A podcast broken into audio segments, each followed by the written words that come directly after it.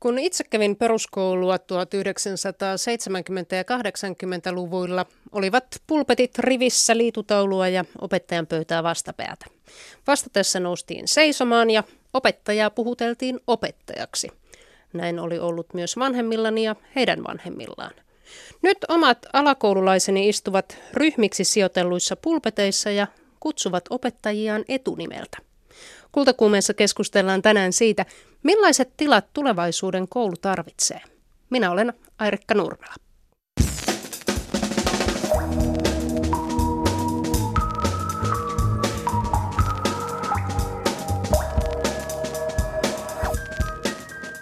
Kultakuumeessa selvitetään tänään myös sitä, kuinka paljon romaanissa voi lainata toisen kirjoittamaa tekstiä ja kutsua sitä yhä omakseen. Lähetyksen lopulla pohditaan puolestaan sitä, miksi nainen, siis naisnäyttelijä, jo joutuu kohtaamaan usein näyttämöllä raiskauksen. Anna Paavilainen on tehnyt kokemuksistaan monologiesityksen Play Rape. Kolumnistina on tänään Juha Hurme, jonka mielestä kolumni on täydellisen mittainen tapa kertoa asia. Tänään hän kertoo meille siitä, ettei ole olemassa muuta kuin ihminen ja luonto. Ihminen ja luonto olivat myös suomalaisen valokuvauksen mestarin I.K. Inhan aiheita. Kirjailija Panu Rajala määritteli tänään aam, Ylen aamu-TVn aamun kirjassa Finlandia-ehdokkaana olevan romaaninsa Intoilija fotograafin muistelmat kirjaksi, jossa on elämäkertaromaanin, dokumenttiromaanin ja kollaasiromaanin piirteitä. Hän sanoi innostuneensa siteraamaan I.K. Inhaa pitempään kuin oli ajatellut. Romanissa on käytetty lähteinä muun muassa Aino Kruunin eli Aino Kallaksen kirjeitä ja paljon I.K. Inhan kirjojen omaa tekstiä. Seppo Puttonen tiedusteli, mistä on kysymys. Kuinka paljon tässä on sinun omaa tekstiäsi ja kuinka paljon lainattua? Mä en ole tosiaankaan laskenut tätä ihan noin eh, sivumääräisesti enkä prosentuaalisesti, että, että kyllä tässä melkein puolet on Inhan ansiota tietysti tämän kirjan kokonaisuudessa. Ja sitten tässä on, mä kattelin – lähes kymmenkunta muutakin kertojaa. Näitä Inhan veliä, Sibelius kertoo välillä, hänen koulutoverinsa ja, ja oli niin kuin viittasit Aino Kallas on kommentoijana kirjeessä, että, että siinä on, se on moniääninen teos. Tällaisia kollaisia romaaneja aikanaan Paavo Rintala ja kumppanit kirjoittivatkin, joten vähän mä olen tällä samoilla jäljillä. Mutta kyllä mä sentään koko alkujakson laadiskelen tiettyjen dokumenttien mukaan itse ja myöskin näitä tilkkeitä väliin ja sitten varsinkin Inhan surullisen lopun, josta ei ole vielä kerrottu missään. Että tämä hänen hajoamisensa, tämä hänen mielensä pirstaloituminen, jyrkkä erakoitumisensa ja, ja oman elämäntyön kieltäminen. Onhan monella tällaisia. Oli Gogol, oli Kafka, oli muita, jotka kielsivät työnsä. Inha kuuluu tähän surulliseen sarjaan, jonka, jonka loppuvaiheetkin minusta oli syytä kirjata tai kuvitellen kirjata. Mä sain eilen käsini vasta tämän I.K. Inan Suomen maisemia ja sitten Hellas ja Helleenit kirjan ja noin pikasilmäyksellä mä arvioin, että pari kymmentä sivua tästä sinun kirjastasi on suoraa lainausta näistä teoksista. Joo. Mutta sä et ole merkinnyt niitä millään tavalla lainauksiksi, vaan ne on ikään kuin minä kertojana I.K. Inha. Miksi tällainen valinta. Kas kun siinä on Inha itse minä kertojana, niin mä ajattelin, että hän on ylittämätön kertoja näistä matkoistaan, että miksi niitä parannella, miksi niitä luoda niin kuin uusiksi, että mä käytän siinä Inhan tekstiä ja merkitsen lähdeteokset tietysti romaanin loppuun, niin kuin aika monissa romaaneissa nykyään on lähdeluettelo, tässä vähän tavallista, tavallista pitempikin, mutta kieltämättä houkuttauduin ja, ja jäinkin kiinni, kuten sanoin, näihin Inhan omiin matkakertomuksiin pitempään kuin ensin ajattelin, koska, koska ne on niin hyviä ja, ja hyvä kustannustoimittaja, niin Mikko Rouhiainenkin vähän yritti toppuutella, että, että näitä matkoja tässä nyt aika lailla. Mutta ne on ihan keskeistä osuutta. Näin siis Panu Rajala tänään aamunkirjassa. Kirjallisuustutkija Anna Nykvist tutkii tällä hetkellä sitä, miten kaunokirjailijat käyttävät toisten tekemiä tekstejä omien tekstiensä yhteydessä, eli miten kaunokirjallisuudessa siterataan. Jouko Salokorpi soitti hänelle. Anna Nykvist, mitä tarkoittaa kollaasiromaani? Sillä ei nyt ole sellaista ihan selkeää vakiintunutta merkitystä. Sitähän käytetään, käytetään tämmöisenä analogiana ja se, se tulee tuolta kuvataiteen puolelta. Eli kyse on teoksesta, joka yhdistelee, yhdistelee eri elementtejä kuvataiteessa ehkä tyypillisesti myös vähän eri materiaaleja. mutta kirjallisuudessa sitä nyt tyypillisesti käytetään sellaisissa teo, sellaisista teoksista, jotka, jotka hyödyntää, hyödyntää muita tekstejä, mutta siinä, miten kirjailija käyttää tekstejä, on aika isoja eroja, eroja että jättääkö hän niiden tekstien saumat näkyviin vai pyrkiikö hän niitä häivyttämään. No okay, tässä nyt ilmeisesti on siis tämmöinen tapaus, että on lainattu jonkun verran. Onko tämä yleistä? Sanoisin, että tämmöisessä romaanissa, joka on elämäkerta romaani, niin se on erittäin yleistä ja voisi melkein sanoa välttämätöntä. Jos haluaa kirjoittaa tämmöisen dokumentaarisen äh, romaanin, niin kyllä, kyllä siinä täytyy, täytyy oikeita lähteitä käyttää, jotta tavallaan pääsee siihen henkilön sisäiseen maailmaan ja aikakauteen kiinni, että kyllä tämä on ihan tyypillinen, tyypillinen tekniikka nykypäivän dokumentaariromaanissa. Onko tämmöisessä joku tällainen noin yle, yleisesti ottaen tämmöinen tuoteseloste-ongelma, jos kaikkia EKD ei ole merkitty, eli ei, ei siellä itse tekstissä tai kirjassa kerrota, että mikä osa on kirjailijan itsensä tekemää ja mikä osa on lainattu, että tässä Rajalan teoksessa kyllä todetaan lähteitä otsikon alla, luetellaan erilaisia teoksia, mutta itse sillä niin kuin tekstissä tätä ei sen kummemmin tuoda esiin. No, toki se voi olla niin, että, että jotkut lukijat kokee sen, sen ongelmaksi. Samoin sen voi kokea ongelmaksi sellaiset esimerkiksi vaikka tutkijat tai muut henkilöt, joita, joita teoksessa, teoksessa on lainattu, mutta, mutta jos lähdettäisiin taas sit sille linjalle, että kaunokirjailijan pitäisi hyvin tarkasti merkitä lähteensä, niin siitä voisi tulla hyvinkin kummallisen näköistä tekstiä ja se saattaisi alkaa vaikuttaa sit siihen luki, lukijan kokemukseen negatiivisesti. Että jos, jos, jos tavallaan kirjailijan pitäisi koko ajan lukijalle jollain tavalla indikoida, onko tämä faktaa vai onko tämä fiktiota. Onko olemassa joku tämmöinen eettinen prosenttiraja näiden lainauksien kanssa, jonka jälkeen teos ei enää ikään kuin olekaan kirjailijan yksin tekemä? Ei, ei ole mitään sellaista, sellaista niin kuin määritelty, että kyllä nämä on aina hirveän tapauskohtaisia, kun, kun nousee esiin niin kuin epäilys siitä, että kirjailija olisi ehkä käyttänyt enemmän, enemmän, enemmän niin kuin suoria lainauksia kuin on suotavaa, niin kyllä ne on sitten aina hyvin tapauskohtaisesti määritelty.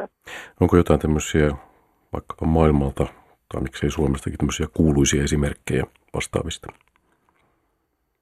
No kyllä niitä, kyllä niitä on tämmöisiä, voisi sanoa, että, että ylipäänsä herkkyys sille, miten kaunokirjailijat käyttävät tekstejä, on kasvanut viime vuosina ja siitä kertoo se, että aika monissa romaaneissa nykyään, jotka, jotka käyttää muita aineistoja, niin löytyy tämmöiset lähdeviitteet lopusta, niin kuin tästä Panu Rajalankin, Rajalankin romaanista, mutta et siitä huolimatta, että kirjailijat merkitsee niitä lähteitä, niin sitten, sitten on syntynyt niin maailmalla ja nyt myös Suomessa tämmöisiä kohuja, kohuja siitä, että, että olisiko kuitenkin pitänyt vielä tarkemmin, tarkemmin merkitä, merkitä niitä niitä lähteitä. Että kyllä tämä selvästi on sellainen, sellainen asia, jossa, jossa niin kuin, ää, joka, joka herättää, herättää lukijoissa vähän kysymyksiä.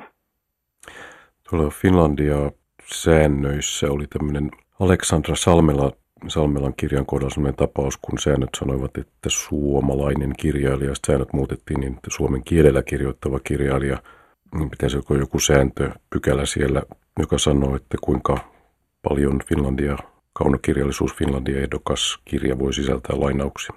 Jos tällainen sääntö tehtäisiin, niin sen valvominen olisi huomattavan, huomattavan vaikeaa.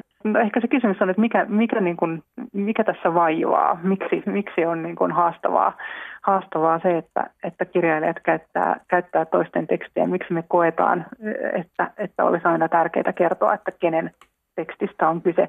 No saatko vastata siihen, että mikä vaivaa? Ajatellaan kuitenkin, että, että taiteilijat laittaa omaa persoonaansa likoon, likoon kirjoittaessaan ja silloin me halutaan tietää myös, että kenen, kenen ää, tekstiä, tekstiä me luetaan. Että kyllä sillä, sillä tavallaan on väliä ja sitten tavallaan ei.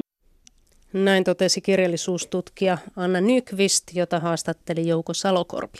Sain tänään aiemmin sähköpostin Kati Lintoselta, jonka väitöskirja on nimeltään Luonnon kuva 1800- ja 1900-lukujen vaihteen luontomaisemavalokuvaus ja luontokäsitys I.K. Inhan tuotannon kautta.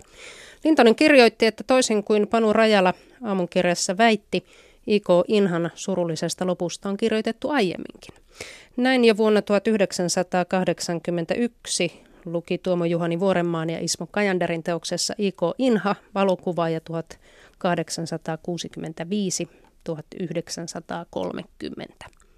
Hän, eli Inha, oli 1905 käymässä Nokialla ja yöpyi Suomen kumitehdas Oyn teknisen johtajan Antti Alberin luona.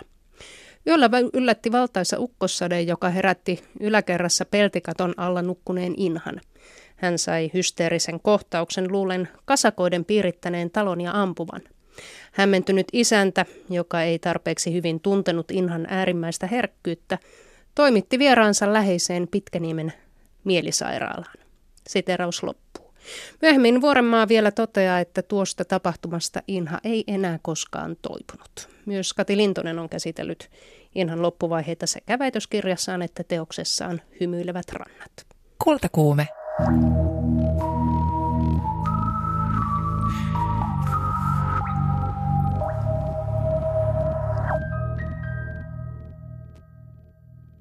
Kyllähän koulusuunnittelu on äärimmäisen vaativaa, kiehtovaa ja Suomessa myös onneksi arvostettua, koska siinä joutuu menemään niin lukemattomiin määriin pieniä, pieniin yksityiskohtiin. että puhutaan isoista asioista, jotka kuuluu niin kuin normaaliin rakentamiseen, mutta sitten puhutaan niin kuin esimerkiksi jostakin eh, huovutustelineistä ja, ja tota, eh, kuivatuslaitteista ja eh, hiekanerotuskaivoista ja leikkivälineistä pihalla tai siinä on rajaton skaala asioita, jotka pitää ymmärtää ja huomioida siinä suunnittelussa.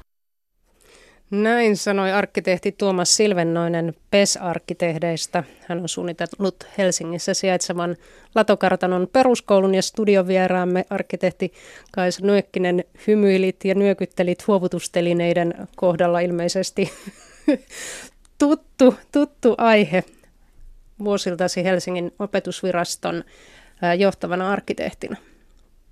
Kyllä, se on yksi niistä monista aiheista. Ei kaikkein suurimpia, mutta hyvin tärkeä sille oppiaineelle, jos se tarvitaan. Yle Oppimisen kymmenen toimittaja on täksi viikoksi soluttautunut kouluihin eri puolille Suomea. Ja tästä kouluviikosta innostuneena me kultakivumeessa pyrimme nyt ratkaisemaan tulevaisuuden koulurakennuksen mysteerin. Toinen vieraamme on Piikkien yhteiskoulun rehtori Marko Kuuskorpi, joka on väitellyt pari vuotta sitten tulevaisuuden fyysisestä oppimisympäristöstä. Hän osallistuu keskusteluun Ylen Turun toimitiloista käsin. Kirjoitat, että fyysisessä oppimisympäristössä ei ole juurikaan tapahtunut muutoksia viimeisen sadan vuoden aikana ja että nykyiset koulutilat voivat jopa hidastaa opetuksen uudistumista. Miten ne voivat olla este? No tuossa heti alussa, ohjelman alussa mainitsit hienosti, että mitä, mitä sinun koulumaailmassasi on tapahtunut ja löydän siitä paljon yhteyksiä minun omaan koulumaailmaani ja kun tänään päivänä rehtorina kävelen koulun käytäviä, niin näen sitä ihan samanlaisen koulumaailman edessäni kuin sinäkin olet nähnyt.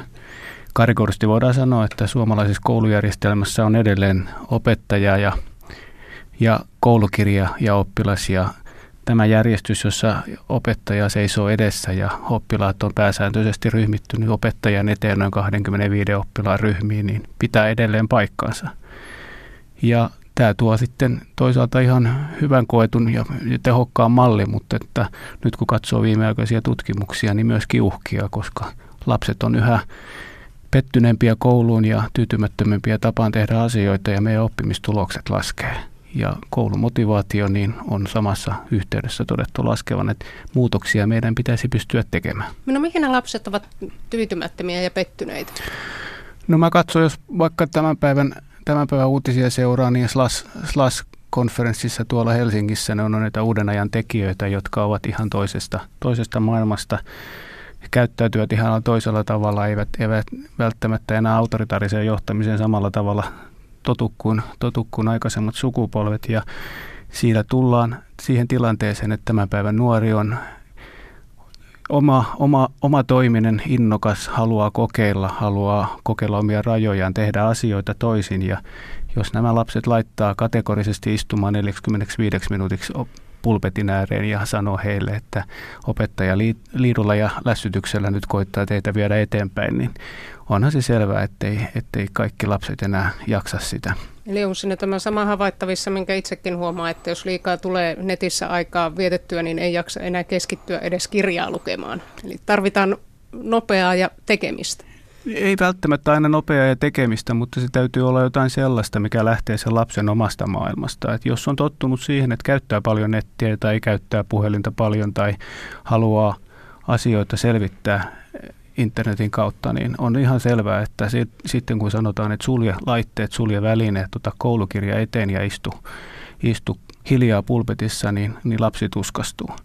Ja tämä on ongelma, mutta samalla se on myöskin meille mahdollisuus, koska me nähdään, että lapset on muuttuneet ja meidän vaan pitäisi pystyä tässä koulumaailmassa reagoida siihen muutokseen sillä tavalla, että, että me saadaan tästä elämyksellisempi ja toiminnallisempi, niin kuin lapsi sitä itse asiassa haluaa. Kaisa Nuukkinen puolestaan tuossa viikko sitten suunnilleen jäit eläkkeelle Helsingin opetusvirastosta, jossa tosiaan johtavan arkkitehdin roolissa olet osallistunut kymmenien koulujen suunnittelu- ja rakennusprosessiin. Sinun väitöskirjasi kuuden vuoden takaa käsitteli koulurakennuksen ja hyvinvoinnin yhtymäkohtia. No, sisäilmaongelmat ovat ne terveysongelmat, mitkä aina nousevat, kun puhutaan koulurakennuksista. Mutta millaisiin muihin asioihin koulurakennus voi vaikuttaa? Koulun henkilökunnan ja oppilaiden hyvinvoinnissa? Siis tämä fyysinen ympäristö on nähdäkseni yksi osapuoli. Sen jälkeen täytyy miettiä, että mikä on sosiaalinen ympäristö, psyykkinen ympäristö ja pedagoginen ympäristö. Ja miten tähän kaikkeen esimerkiksi juuri rakentamisella voidaan vaikuttaa. Ja sehän on oikeastaan tämä minun keppihevoseni, tämä rakennus. Että onhan siellä toki sitten nämä kaikki opetusvälineet ja toimijat yhdessä. Mutta jos puhutaan fyysisestä ympäristöstä, niin, niin miten se heijastaa kaikkia näitä, niin se on niin kuin se, se se kehä, missä täytyy operoida, kun no Miten se miettii. fyysinen rakennus esimerkiksi voi vaikuttaa psyykkiseen hyvinvointiin? Se voi vaikuttaa sillä tavalla, että jos esimerkiksi rakennus on on niin kuin jaoteltu pienempiin yksiköihin, jolloin se alue, jossa se lapsi tutustuu tähän koulumaailmaan ja, työ, ja työtovereihinsa, toisiin oppilaisiin ja opettajiin ja kaikkeen siihen, mitä siellä annetaan, on semmoinen kodinomainen ja, ja, ja kotoisa, ei vieras, riittävän pieni. Isot koulut voidaan jakaa pienempiin yksiköihin ja ne voidaan niin myöskin se toiminta siellä järjestää sillä tavalla, että lapsi voi koko peruskoulun ajan olla ikään kuin siinä samassa yksikössä. Että sieltä ainoastaan se vanhin ikäluokka poistuu ja yksi uusi tulee tilalle jolloin se tuttuu, se kodinomaisuus niin kuin säilyy. Ja myöskin niin kuin oppilas voi tutustua siihen kouluun ensin siinä omassa yksikössään ja sitten pikkuhiljaa laajentaa sitä piiriänsä siihen koulun muihin tiloihin. Juuri, pehmeä lasku. Juuri tuolla lailla jaoteltuna on tuo Latokartanon peruskoulukin, se on siis reilun 700 oppilaan koulu Helsingissä. Itselleni se on tuttu sen vuoksi, että siellä on kolme vanhinta tytärtäni opiskellut ja itsekin kuulun johtokuntaan. Ja siinä vaiheessa, kun tutustuin kyseiseen kouluun, niin oli hieman ihmeissäni siitä arkkitehtuurista, joka poikkeaa täysin omien kouluaikojeni koulusta. Esimerkiksi luokkien välissä on avattavia lasiseiniä ja koulu on jaettu viiteen kotitilaan. Koulun suunnittelusta järjestettiin arkkitehtikilpailu vuonna 2005. Voittajaksi valikoitui siis PES-arkkitehtien ehdotus. Ja arkkitehti Tuomas Silvennoisen lähtöajatus suunnittelulle oli se, kuinka kilpailuohjelmassa ja opetusviraston tavoitteissa haluttiin huone- ja luokkatilat jakaa? Toive oli tavallaan se ja koko se ajan henki silloin ja ehkä nytkin, että luokat ei ole kasarmimaisesti käytävän varrella rivissä, vaan ne muodostaa tämmöisiä kotialueita, jotka jäsentää sitä rakennusta. Että siitä tulee semmoinen enemmän tai vähemmän niin kuin apilan näköinen pohjakaavio siinä vaiheessa, kun omat lapset menivät tuohon Latokartanon peruskouluun, niin Harry Potter-fanina tuli suora assosiaatio sinne Tylypahkaan, jossa on nämä omat tuvat, eli Joo. samanlaiset tällaiset kotialueet. Joo. Se on, se on just näin, että sinne muodostuu semmoisia kotialueita, joihin ne lapset sitten kiinnittyy koko koulunkäyntiajaksi ja sitten, sitten opettajat pikemminkin kiertää. Mutta lapset saavat oman kotialueen, jossa ne sitten viettävät aikaa luokissa ja luokkien ulkopuolella. Miten tällainen tila sitten, joka muuttuu erilaisiin käyttötarkoituksiin, niin mitkä ovat ne lainalaisuudet siinä suunnitteluprosessissa?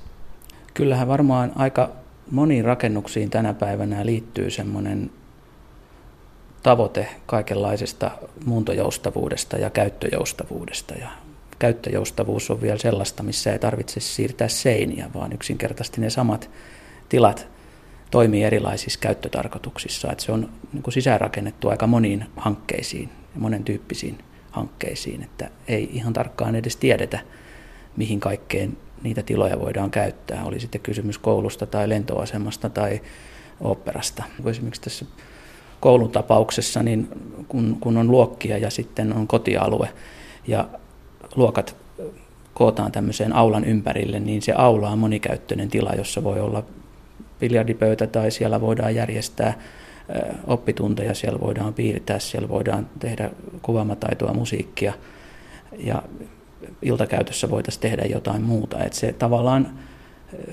ehkä se on sellaisen elämän monimuotoisuuden ymmärtämistä kaiken kaikkiaan, jota sitten pidetään mielessä kaikissa suunnitteluratkaisuissa, mitä tehdään. Tällä PES-arkkitehdit olette suunnitelleet paljon monumenttirakentamista ympäri maailmaa. Ainakin itsellä Vuksin operatalo, niin heti muistuu mieleen tällaiset suomalaisittain. Ne näyttää käännetyltä ankanräpylöitä, mutta ilmeisesti siinä oli oikeasti joku kasvi ajatuksena. Joo, ilman muuta. Siinä on tarkkaa mietitty ja punnittu kasviteema. Näetkö sä minkälaisia yhtymäkohtia koulurakennuksella ja sitten tällaisella muilla kulttuurirakennuksilla?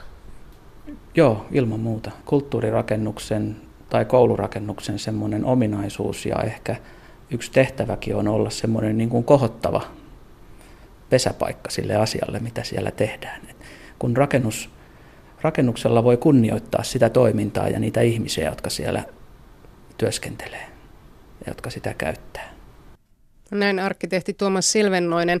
Sekä tuosta Tuomaksen haastattelusta että molempien teidän Marko Kuuskorven ja Kaisa Nuikkisen väitöskirjoista mulla nousi mieleen nimenomaan tämä muunneltavuus. Sekö se on, mitä tämän päivän koulu tarvii, että sama tila toimii vaikka ja minä? Kaisa, aloitat sä vaikka. No tämä muunneltavuus on kyllä hyvin tärkeä, tärkeä seikka, koska tota, koulurakennusten, me mitotetaan ne kestämään 70 vuotta. Toki on rakenteellista muunneltavuutta mukana siinä suunnittelussa, mutta kuitenkin se elinkaari on niin pitkä. Ja kuitenkin se toiminta itsessään muuttuu ei hirveän nopeasti, koska tämän koulutuksen tarkoituksena on myöskin siirtää kulttuuriperintöä eteenpäin ja säilyttää sitä vanhaa, mutta kuitenkin siinä tapahtuu tällaisia toiminnallisia muutoksia, jotka nyt korostuu. Niin täytyyhän sen rakennuksen pystyä niin vastaamaan niihin odotuksiin, että sen on pakko olla niin kuin moneen sopiva. Miten Marko? Niin meidän koulujen toimintakulttuuri hakee nyt opetussuunnitelman uudistuksen myötä ihan uusia muotoja ja, ja siinä puhutaan ilmiöpohjaisuudesta ja siinä puhutaan samanaikaisopetuksesta ja erityisopetuksen tehokkaammasta integraatiosta.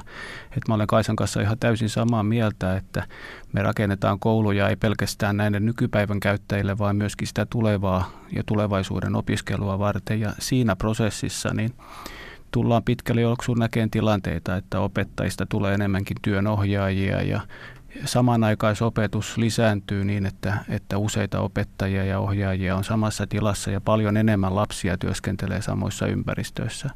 Tämä muutos tapahtuu hitaasti, mutta se tapahtuu varmasti ja siinä yhteydessä tämä muuntojoustavuus tiloille tulee hyvin tärkeäksi teemaksi, jolloin täytyy löytää perinteisiä tyylejä suosiville opettajille, luontevia opetustoja, mutta yhtä lailla sitten tämmöisille monimuotoisille opetustapahtumille yhtä lailla tiloja ja silloin kysytään tiloilta sitä, että onko, voidaanko pienissä ryhmissä tehdä töitä ja hetken päästä tehdä isoissa 60 oppilaan ryhmissä. Ja silloin tämä muunneltavuus on se tärkeä tekijä.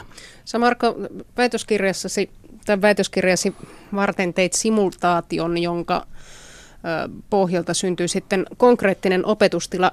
Millainen se opetustila oli, mikä syntyi? No tässä tapauksessa syntyi suorakulmiomuotoinen noin 124 tila, joka mahdollistaa sen, että kun teknologia on sijoitettu tilojen molempiin päihin, niin sinne voi tulla kaksi opettajaa ja, ja tarvittaessa kolmas erityisopettaja. Ja voidaan ottaa useampia perusopetusryhmiä samaan tilaan ja sen tehtävän ja, ja sen toiminnon perusteella jakaa oppilaita nopeasti esimerkiksi kolmeen ryhmään niin, että yhteen ryhmään menee 30 oikein fiksua muksua ja pärjäävät keskenään yhden opettajan kanssa ja sitten keskellä opiskelee vähän pienempi ryhmä, joka saa hiukan tehostetumpaa ja tuetumpaa opetusta ja sitten vielä erityisopetuksen ryhmä mukana. Ja jos jostain syystä jossain ryhmässä tapahtuu osaamista niin, että voidaan vaihtaa ryhmiä, niin ei tarvitse vaihtaa luokkaa, vaan vaihdetaan vain ryhmää sen tilan sisällä.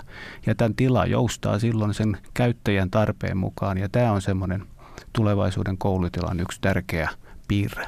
Itse asiassa tuntuu ajatuksena, että 124 ja sinne sitten kolmessa ryhmässä valtavasti lapsia ja opettajia, niin se on hyvin levoton tapahtuma, eikö oppiminen tarvitse enää hiljaisuutta ja rauhaa?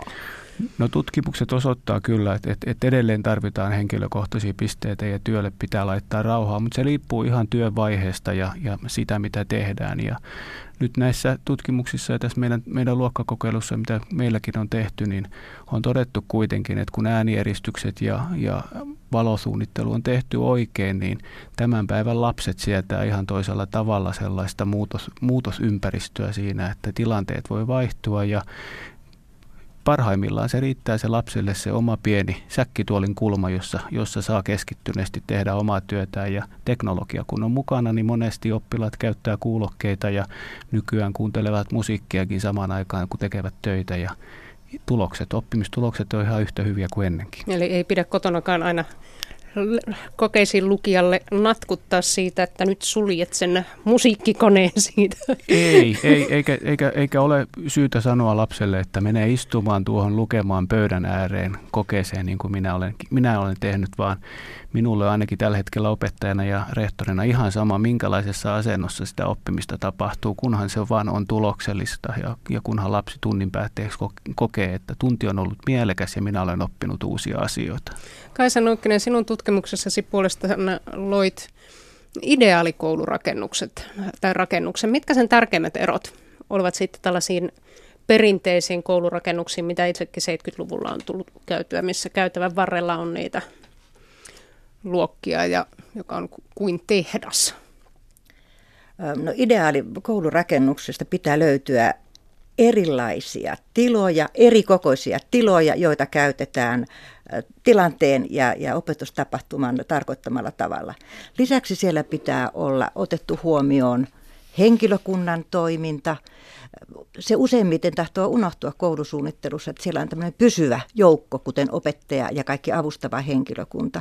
Eli, eli tämmöinen työn äh, helpon tekemisen kautta myöskin oppilaat ja henkilökunta viihtyy. Pitää olla kunnon sosiaalitilat henkilökunnalle, jotta he jaksavat. Ja lapsilla pitää olla heille sopivia työtiloja. Ja ja tämmöinen soluajattelu tai kotialueajattelu on se yksi melkein äh, niin kuin tärkeimpiä asioita, koska se tuo sellaista levollisuutta ja myöskin toisaalta niin tuo tätä, sitä mahdollisuutta muuntaa tilanteita, kun se tapahtuu riittävän pienessä mittakaavassa. Et nämä on ehkä kaikkein tärkeimpiä. Sitten tietysti niin kuin yhteydet, yhteydet niin kuin tähän ympäröivään yhteisöön, miten, miten yhdessä voidaan toimia sen yhteisön kanssa osana yhteisöä. Ja nyt tuoreimpana asiana, joka ei vielä ollut niinkään vahvasti väitöskirjassani mukana, on tämä turvallisuustekijä, joka asettaa omat vaatimuksensa näihin kulkuyhteyksiin ja koulun asiointikäynteihin ja, ja oppilaiden niin kuin rauhassa opiskelemisen tarpeelle.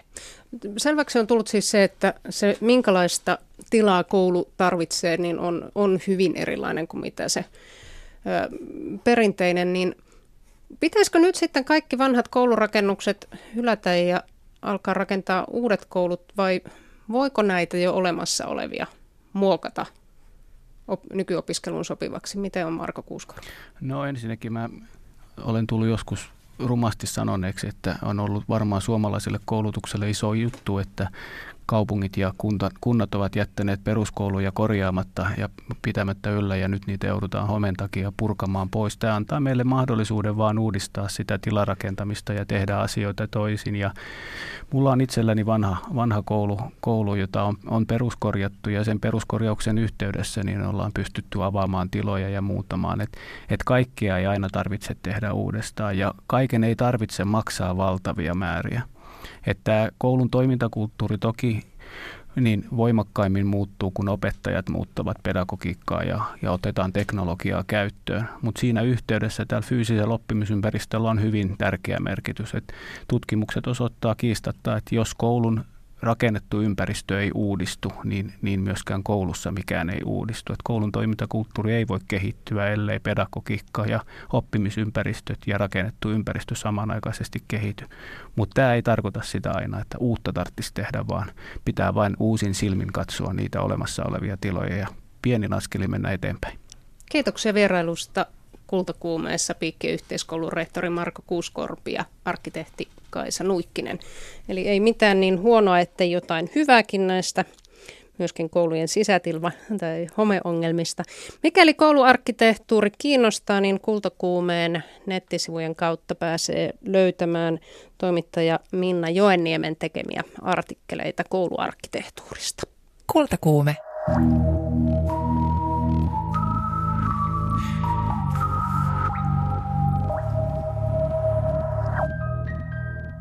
Juha Hurme kirjoitti ja puhui ensimmäisen kolumninsa kultakuumeille keväällä 2006.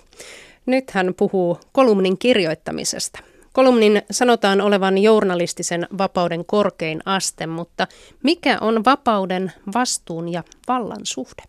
Mä teen teatteritekijänä ja, ja kirjailijana niin kuin asioita, joiden, joiden ihan tämä perustava laatua on se, että ne levii satojen tai tuhansien ihmisten eräänlaiseksi häiriöksi, niin on tietyt vastuut, totta kai. Se on niin kuin se pelin henki, sitähän mä haluankin. Ja toisaalta niin kuin mä kuitenkin pyrin siihen, että mä en ole minkään asian politrukki. Että, että tavallaan semmoiseen niin kuin filosofiseen näkökulmaan, että tässä on tämmöinen mielipide, mutta mietipä oma mielipiteesi. Niin silloin jotenkin musta aika lepposa olo, että jos jyrkentää niin kuin siitä suuntaan tai toiseen, niin sitten kyllä – on vastuuta kannettavana, mutta tämä liittyy laajemmin semmoiseen niin filosofis-eettiseen näkökulmaan, mitä mä tässä elämässä yritän harjoittaa, ja se on kuitenkin olla saarnaamatta me voidaan aina olla väärässä. Tämä on niin monimutkainen maailma.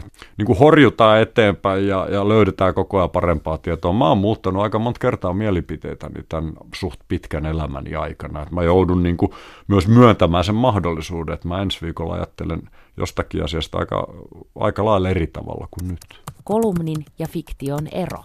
Se on loppujen lopuksi mun tapauksessa aika pieni, koska jopa tuossa dramatiikan alalla, niin mä oon pyrkinyt semmoiseen, että, että siellä ihan puhtaasti niin kuin taiteen otsikon alla, niin on, on aika paljon tiedollisia sisältöjä ja, ja mietittyjä tai aforistisia tai filosofisia niin kuin muotoiluja, niin itse asiassa mä tässä aivan kylmästi olen myöskin niin kuin testailuasioita, että näitä mun kolumneja on siirtynyt mun kirjoihin myöskin toisinpäin tavallaan, että semmoisia vaikka näytelmän monologeja, jotka on vielä työn alla, että niitä on julkaistu. Mä oon niin kuin käyttänyt kolumnin materiaalina, että tämä on varmaan aika poikkeuksellista, mutta että niin kuin mulla oikeastaan sitä eroa ei ole.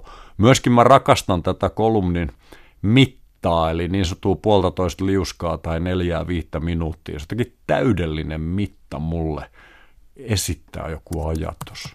Kenelle kirjoitat? Alussa mä ajattelin, että enpä juuri kellekään. Eli mä, mulla oli mielessä joku iäkäs ihminen kaukana maan ruuhkakeskuksista, jolla on radio auki. Ja mä ajattelin, että mäpä häntä vähän härnään. Ja tämmöinen mielikuva mulla oli. Ja tota, nyt on kuitenkin tilanne se, että, että on aika laaja toi nettiyleisö. En mä tiedä, onko se määrällisesti niin kuin sit isompi kuin se, se netittömän radion aika, mutta se on kuitenkin se tulee niin kuin lähemmäs mua, koska, koska mä kuitenkin netin kautta niin kuin tietynlaisen yhteyden sit saan ja jopa jonkunnäköistä palautetta tällä, että mä uskon kaikissa näissä hankkeissa, niin että ei hirveästi pidä miettiä yhtään ketään. Musta on kiva ajatella, että älykkäille ihmisille. Että se on tavallaan mulla ollut tuolla niin kuin taiteen kentälläkin se idea, että tehdäänpä fiksuille ihmisille. Mä oon huomannut, että se on myös aika hyvä markkinaidea, koska on myös toisella tavalla ajattelijoita, jotka tekee oikein tyhmille ihmisille juttuja. Niin mä oon huomannut, että mulla on tämmöinen niin oma markkinarako. Klikkauksia, jakoja, kommentteja. Olisi tekopyhää sanoa, etteikö miettisi, kun ne on olemassa, niin ne on huomioitava, mutta nyt mä oon kuitenkin huomannut, minkä kauhean moni muukin on huomannut, että on varsin mielivaltaista. Ja mä oon huomannut, että itse asiassa kaikkien aikojen paras kolumni, mitä mä oon tehnyt, kuvaili osuvasti Boo Diddlin komppia joka on, niin kuin siinä kolmannissa todistetaan perustellusti, länsimaisen musiikin ja sivistyksen yksi tämmöinen niin kuin keskeinen rakennetekijä. Sitä kolumnia klikkas vissi Remu Aaltonen ja joku muu rumpali, koska tota, se, on, se on mun kaikki aikojen vähiten tänä klikkausaikakautena klikattu kolumni ja se oli paras. Se oli mulle hyvä opetus, eli että siitä ei pidä piitata. Sitä voisi olla utelia laiskasti seurailla, että ahaa, ja miettiä niin kuin syitä, että onko tämä, siis kyllä mä oon ihan varma, että jos, jos kirjoittaa niin kuin seksistä ja jumalasta ja näin, niin hyvinkin klikataan äkkiä äkäseen. että niin, et se on tavallaan aika helppoa sitä klikkauskonetta aktivoida. Näin Juha Hurme, jota jututti Anna Tulusta. Tuo Hurmeen mainitsema vanha kolumninsa Budidlistä löytyy muuten netistä hakukoneilla vaikkapa hakusanalla Juha Hurme Budidli tai Bumpu Bum Bum Bum Bum. Juha Hurmella on kolumnin muodossa sanottavaa myös tänään. Kolumni on nimeltään Ihmiskunnan vivut. Ei ole olemassa mitään muuta kuin ihmiset ja luonto – Mistään muusta ei ole ainakaan saatu ikinä minkäänlaista näyttöä. Luonnolla tarkoitetaan tässä jaossa aivan kaikkea, myös kosmosta, siis koko neliulotteista aika-avaruutta. Kosmoksesta eli luonnosta polveutuva ihminen on sekä luontoa että sitä millimetrin verran irrallaan. Siksi voidaan mielekkäästi puhua jaosta ihmisiin ja luontoon. Ihminen on ainoa kosmoksen ja samalla planeettamme olio, joka miettii omaa olemassaoloaan – Toisin kuin orangutangi tai kaalimato tai riippakoivu, ihminen on noin sadassa tuhannessa kulttuurisessa vuodessaan saanut yhteistyöllä hankituksi hämmästyttävän paljon tietoa ja ymmärrystä sekä luonnosta että itsestään. Ihminen tietää, että luonto on ja että ihminen on.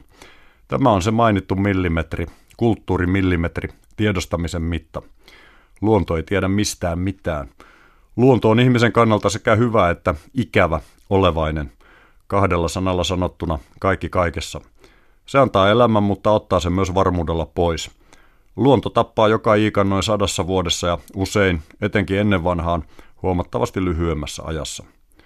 Kulttuuri ei ole mitään muuta kuin sitä, että ihminen yrittää kehittää tietoja ja taitoja, joiden avulla pärjättäisiin vähän paremmin luonnon ja toisten ihmisten kanssa. Ihminen pyrkii kulttuurin keinoin tekemään luonnosta teoriassa ymmärrettävämpää ja käytännössä ainakin jossain määrin ihmiskunnan tarpeita palvelevampaa. Tähän päämääränsä kulttuuri pyrkii erilaisten kehittyvien välineiden avulla. Kulttuuri on ihmiskunnan työkalu, vipu, siedettävämpää, laadukkaampaan ja jopa vähän pidempään elämään, piittaamattoman ja kitsaan, tappavan luonnon tantereilla. On ihmiskunnalla käytössään toinenkin vipu, uskonto. Sillä on sama missio – Uskonnolla ei ole mitään muuta tehtävää eikä päämäärää kuin luonnon tuntemattoman ja kauhistuttavan olemuksen muuntaminen ja pehmittäminen niin sanotusti sydämen hehkula ihmisen tarkoituksiin taipuvaksi. Uskonto siis tähtää samaan kuin kulttuuri. Erona on vain se, että kulttuuri pyrkii päämääränsä välineiden avulla vieläpä luonnolta itseltään omittujen välineiden, kun uskonto taas pyrkii päämääränsä ilman välineitä tai, mikä on sama asia, rukouksen, sakramentin, suitsukkeen, uhrin ja loitsun yliluonnollisia, toisin sanoen olemattomia välineitä käyttäen. Uskonnon päämääränä on luonnon humanisoiminen, sen muokkaaminen ihmisen mielen mukaiseksi. Usko on toivoa. Olisipa todellisuus tällainen. Uskonto on näiden toiveiden organisoimista systeemiksi. Uskonto on ihme tehdas, joka jauhaa epävarmuudesta varmuutta, poissaolosta läsnäoloa ja epätodellisuudesta todellisuutta. Luonnon lait räjähtävät tässä tuotantolaitoksessa. Vesi muuttuu viiniksi, viini vereksi, leipä lihaksi, neitsyt äidiksi ja kuollut eläväksi tuosta vain. Suit sait. Uskontojen mukaan kaikki luontokappaleet ovat Jumalan teatteria, naamioita ja valeppukuja, pelitaktiikka, jota Jumala jostain syystä käyttää. Luonto on pelkkää jumaluuden piiloleikkiä, eli tarpeeton näennäisolento, aivan kuten Jumala päinvastoin on tarpeeton näennäisolento, jos luonto ylläpitää meitä, jos me tulemme maasta ja maaksi. Jumala on uskonnossa täsmällinen ilmaus luontoa koskevalle tietämättömyydelle. Tietämättömyyden erottamaton seuralainen, rehevä fantasia kohottaa tuota pikaa nämä tietämättömyyden tuotteet yliluonnollisten olentojen luokkaan. Rukous on kaikki voipien mielikuvitusolioiden taivuttelutekniikkaa huomioimaan rukoilijan henkilökohtaiset tarpeet ja toiveet. Uskonto on lupaus vipuna väkevä. Se tarjoaa loistavan tulevaisuuden ikuisen elämän ja rajattomien nautintojen hämmästyttävissä muodoissa. Siis jumaluuden, ei vähempää. Kysymys kuuluu, että minkä varassa tätä vipua oikein väännetään. Nämä mietteet kumpusivat 1840-luvun filosofin Ludwig Feuerbachin kirjan Uskonnon olemuksesta lukemisen tuottamasta hartaasta nautinnosta. Feuerbachin työnimi teokselleen oli Puhtaan järjettömyyden kritiikki. Kertoi Juha Hurme. Näyttelijä Anna Paavilainen on tehnyt useita rooleja, joissa hänen roolihahmonsa raiskataan. Uhrin roolit illasta toiseen alkoivat tuntua raskailta. Paavilainen teki monologiesityksen Play Rape, jossa hän pohtii, miltä tuntuu, kun pitää leikkiä raiskausta. Aika usein tuntuu, että on aika niin perusteettomia raiskauksia, että se on ikään kuin semmoinen, että näytetään vaikka, että on niin kuin paha, paha mies, koska se raiskaa, tai sitten, että nyt tässä pitää tulla jotenkin tosi ikävä tunnelma, niin sitten sit on se raiskaus, Hei hei ja tervetuloa vaan kaikille. Kiva, että olette päässeet tulemaan. Mun nimi on tosiaan Anna ja mä oon näyttelijä. Mun nimi on Anna ja mua ei ole koskaan raiskattu. Niin kuin oikeasti niin kuin in real life, mutta mä oon nähnyt tosi monta kertaa, miten se tehdään. Mutta niin kuin fiktionakin, että ei nyt oikeasti ketään raiskata ja alisteta. Se on vaan yhteinen sopimus, että leikitään, että raiskata ja alistetaan. Että kyllä mulle niin tuli semmoinen olo, että kun vaikka esitti jotain raiskausta, että pak, että pakkohan siellä esimerkiksi katsomossaan olla ihmisiä, jotka on raiskattu tai niiden läheiset on raiskattu, että miten niin kuin, miltä se niin kuin tuntuu, että se jotenkin silleen niin kuin banalisoida, tai banalisoidaan ja että se on tosi silleen efektihakuista. Ja sitten, että se ei välttämättä oikeasti käsittele näytelmä, ei ole silleen, mitä ongelmia ihminen kohtaa sen jälkeen, kun se on raiskattu tai sen läheinen on raiskattu. Että se on niin kuin, vähän silleen, että miten näytetään, että roolihenkilö on paha, no se alussa, elokuvan alussa potkaisee koiraa, niin sitten se on koodattu, että se on paha, niin vähän tavallaan sama juttu, että, että ehkä siinä niin kuin mie- mielikuvitusta voisi vois käyttää teatterin tekijät, että millä muulla tavoin sitä voisi näyttää. Hi, Bobby. Hi, Ken. You wanna go for a ride? Sure, Ken.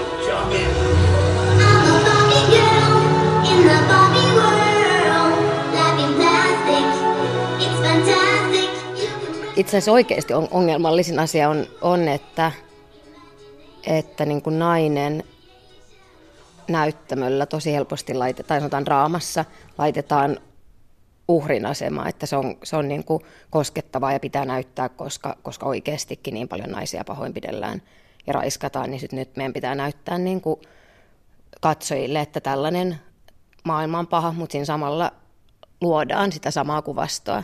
Niin kuin näytetään, missä se naisen paikka on. Että voi olla, että se olisi naisille ja miehille kivempi, että olisi esimerkiksi niin kuin monipuolisemmin voisi näyttää, että nainen voi olla yritysjohtaja ja irtis olla mulkku ja irtisanoa ihmisiä tai, tai olla niin kuin, että se, se saisi tilaa sen seksuaalisuudelle, että, se ei, että sitä ei näytetä pelkästään – niin kuin miehisen seksuaalisuuden pakottamana. Että helposti niin kuin naisen seksuaalisuus lavalla on tosi sille miehen katseen kautta näytetty. Eroako teatteriraiskaus sitten ja siihen liittyvät ongelmat siitä, että esimerkiksi teatterilavalla murhataan, ja onko sen näytteleminen erilaista? No on se, on se kyllä. On siinä, on siinä tosi iso ero, ja sitten sit ehkä se, koska raiskauksessa kuitenkin on niin paljon kysymys vallankäytöstä, että se, se niin kuin on aktina lavalla, tos, että sillä näytetään tosi eri asiaa raiskauksella kuin murhaamisella. Murhaamisella ehkä sillä halutaan päästä eroon jostain roolihenkilöstä. Ja sitten taas, niin kuin jos joku raiskataan, niin sitä halutaan nöyryyttää. Niin, ehkä toi on se isoin, isoin ero, että murhaaminen on niin kuin eliminoimista ja raiskaaminen nöyryyttämistä. No sitten seuraavalla sivulla. Väkivaltaa, paneminen, en ole huoro vai olenko, nöyryytys, turva, turva, turva, kauhu, turvattomuus, kuolen, aave, unbreak my heart, say love me again. Jumala, anna hänelle anteeksi, älä anna tämän tapahtua. Harhaile, nouse ylös, silitä kaljua. Hysteria, sohvalle, maanmatonen, saasta. Hengitä syvään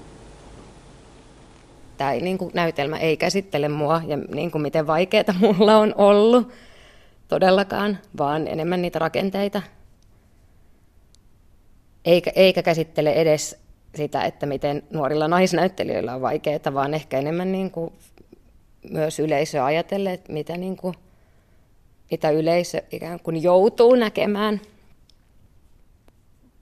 rakenteellisen hierarkioiden ja väkivallan käsittely, että se niin kuin ulottuu myös muille aloille. Ja miten sitä on niin kuin vaikeaa, niin kuin vaikea, vaikea puhua siitä ja vaikea niin kuin näyt, näyttää. Kostofantasiat on myös mukana esityksessä ja sitä kautta tietysti se myös vastanäyttelijä. Minkälainen rooli ja osa sillä vastanäyttelijällä on No eihän se niin kuin, eihän se nyt todellakaan miesnäyttelijöiden vika, että ne, ne joutuu, joutuu tai saa, saa tehdä sellaisia rooleja, kun ne tekee, että on se niin kuin sinne, sinne tota, kir, ehkä syyttävä sormi menisi tuonne niin kuin kir, kirjoitusosastolle enemmän. Mutta tota, mutta se on niin kuin hämmentävä, hämmentävä yhdistelmä, että että on niin kuin kollega ja mäkin on niin kuin tosi läheinen kaikkien niiden kollegojen kanssa, jotka on mua raiskannut fiktiivisesti, upea lause. Mutta kyllähän siinä niin kuin tosi out, niin kuin te- teatterissa ylipäänsä tavallaan missä muussakin, niin kuin, että, ne, että onko ne niin kuin tunteet oikeita vai ei. Minkälaisia äh, ehkä ratkaisuja tai tulevaisuuden visioita tähän teatteriraiskauksen ongelmaan olet tässä työprosessin aikana löytänyt? Pitäisikö teatteriraiskaukset kieltää? No ei pitäisi myöskään. Ei pitäisi missään nimessä. Että ei niin kuin, se olisi hassua poliittista korrektiutta, joka, joka ei niin kuin palvele ketään. Mutta ehkä siitä voi olla niin kuin vähän tietoisempi, että sanotaan, että se ei ole niin, kuin niin että sitä ei niin kuin automaattisesti esitetä tietyllä tavalla. Tai että siitä esimerkiksi voidaan jotenkin keskustella siitä sen, niin kuin, että mit, mitä, tällä, niin kuin, mitä tällä itse asiassa näytetään ja mitä me niin kuin luodaan uudestaan, mutta ei tietenkään pidä kieltää. I'm a Barbie girl in a Barbie world. Plastic. It's fantastic. You can brush my Anna Paavilaisen tapasi toimittaja Maria Skara. Huomenna kultakuumeessa mietitään, mitähän se meidän musti tai mirri nyt ajattelee. Eläinten mielentoiminnan tutkimus etenee nyt huimasti. Tieto Finlandia ehdokkaana oleva evoluutiobiologi Helena Telkänrannan teos Millaista on olla eläinä päivittää nykytiedon eläinkunnan kokemusmaailmasta. Helsingin satamaahtaajien yli 115 vuoden historiikin lähtökohtana on ihmisen tarina. Samalla teos on kertomus yhteiskunnan suuresta muutoksesta. Ja Tampere-talossa tanssitaan tulevana viikonloppuna lapsille. Viron kansallisbaletin yleisömenestys Lumikki ja seitsemän kääpiötä on kiertänyt ympäri Eurooppaa ja saapuu vihdoin Suomeen. Juontajana huomenna on Kai Ristola. Nyt kultakuumeesta kuulemiin.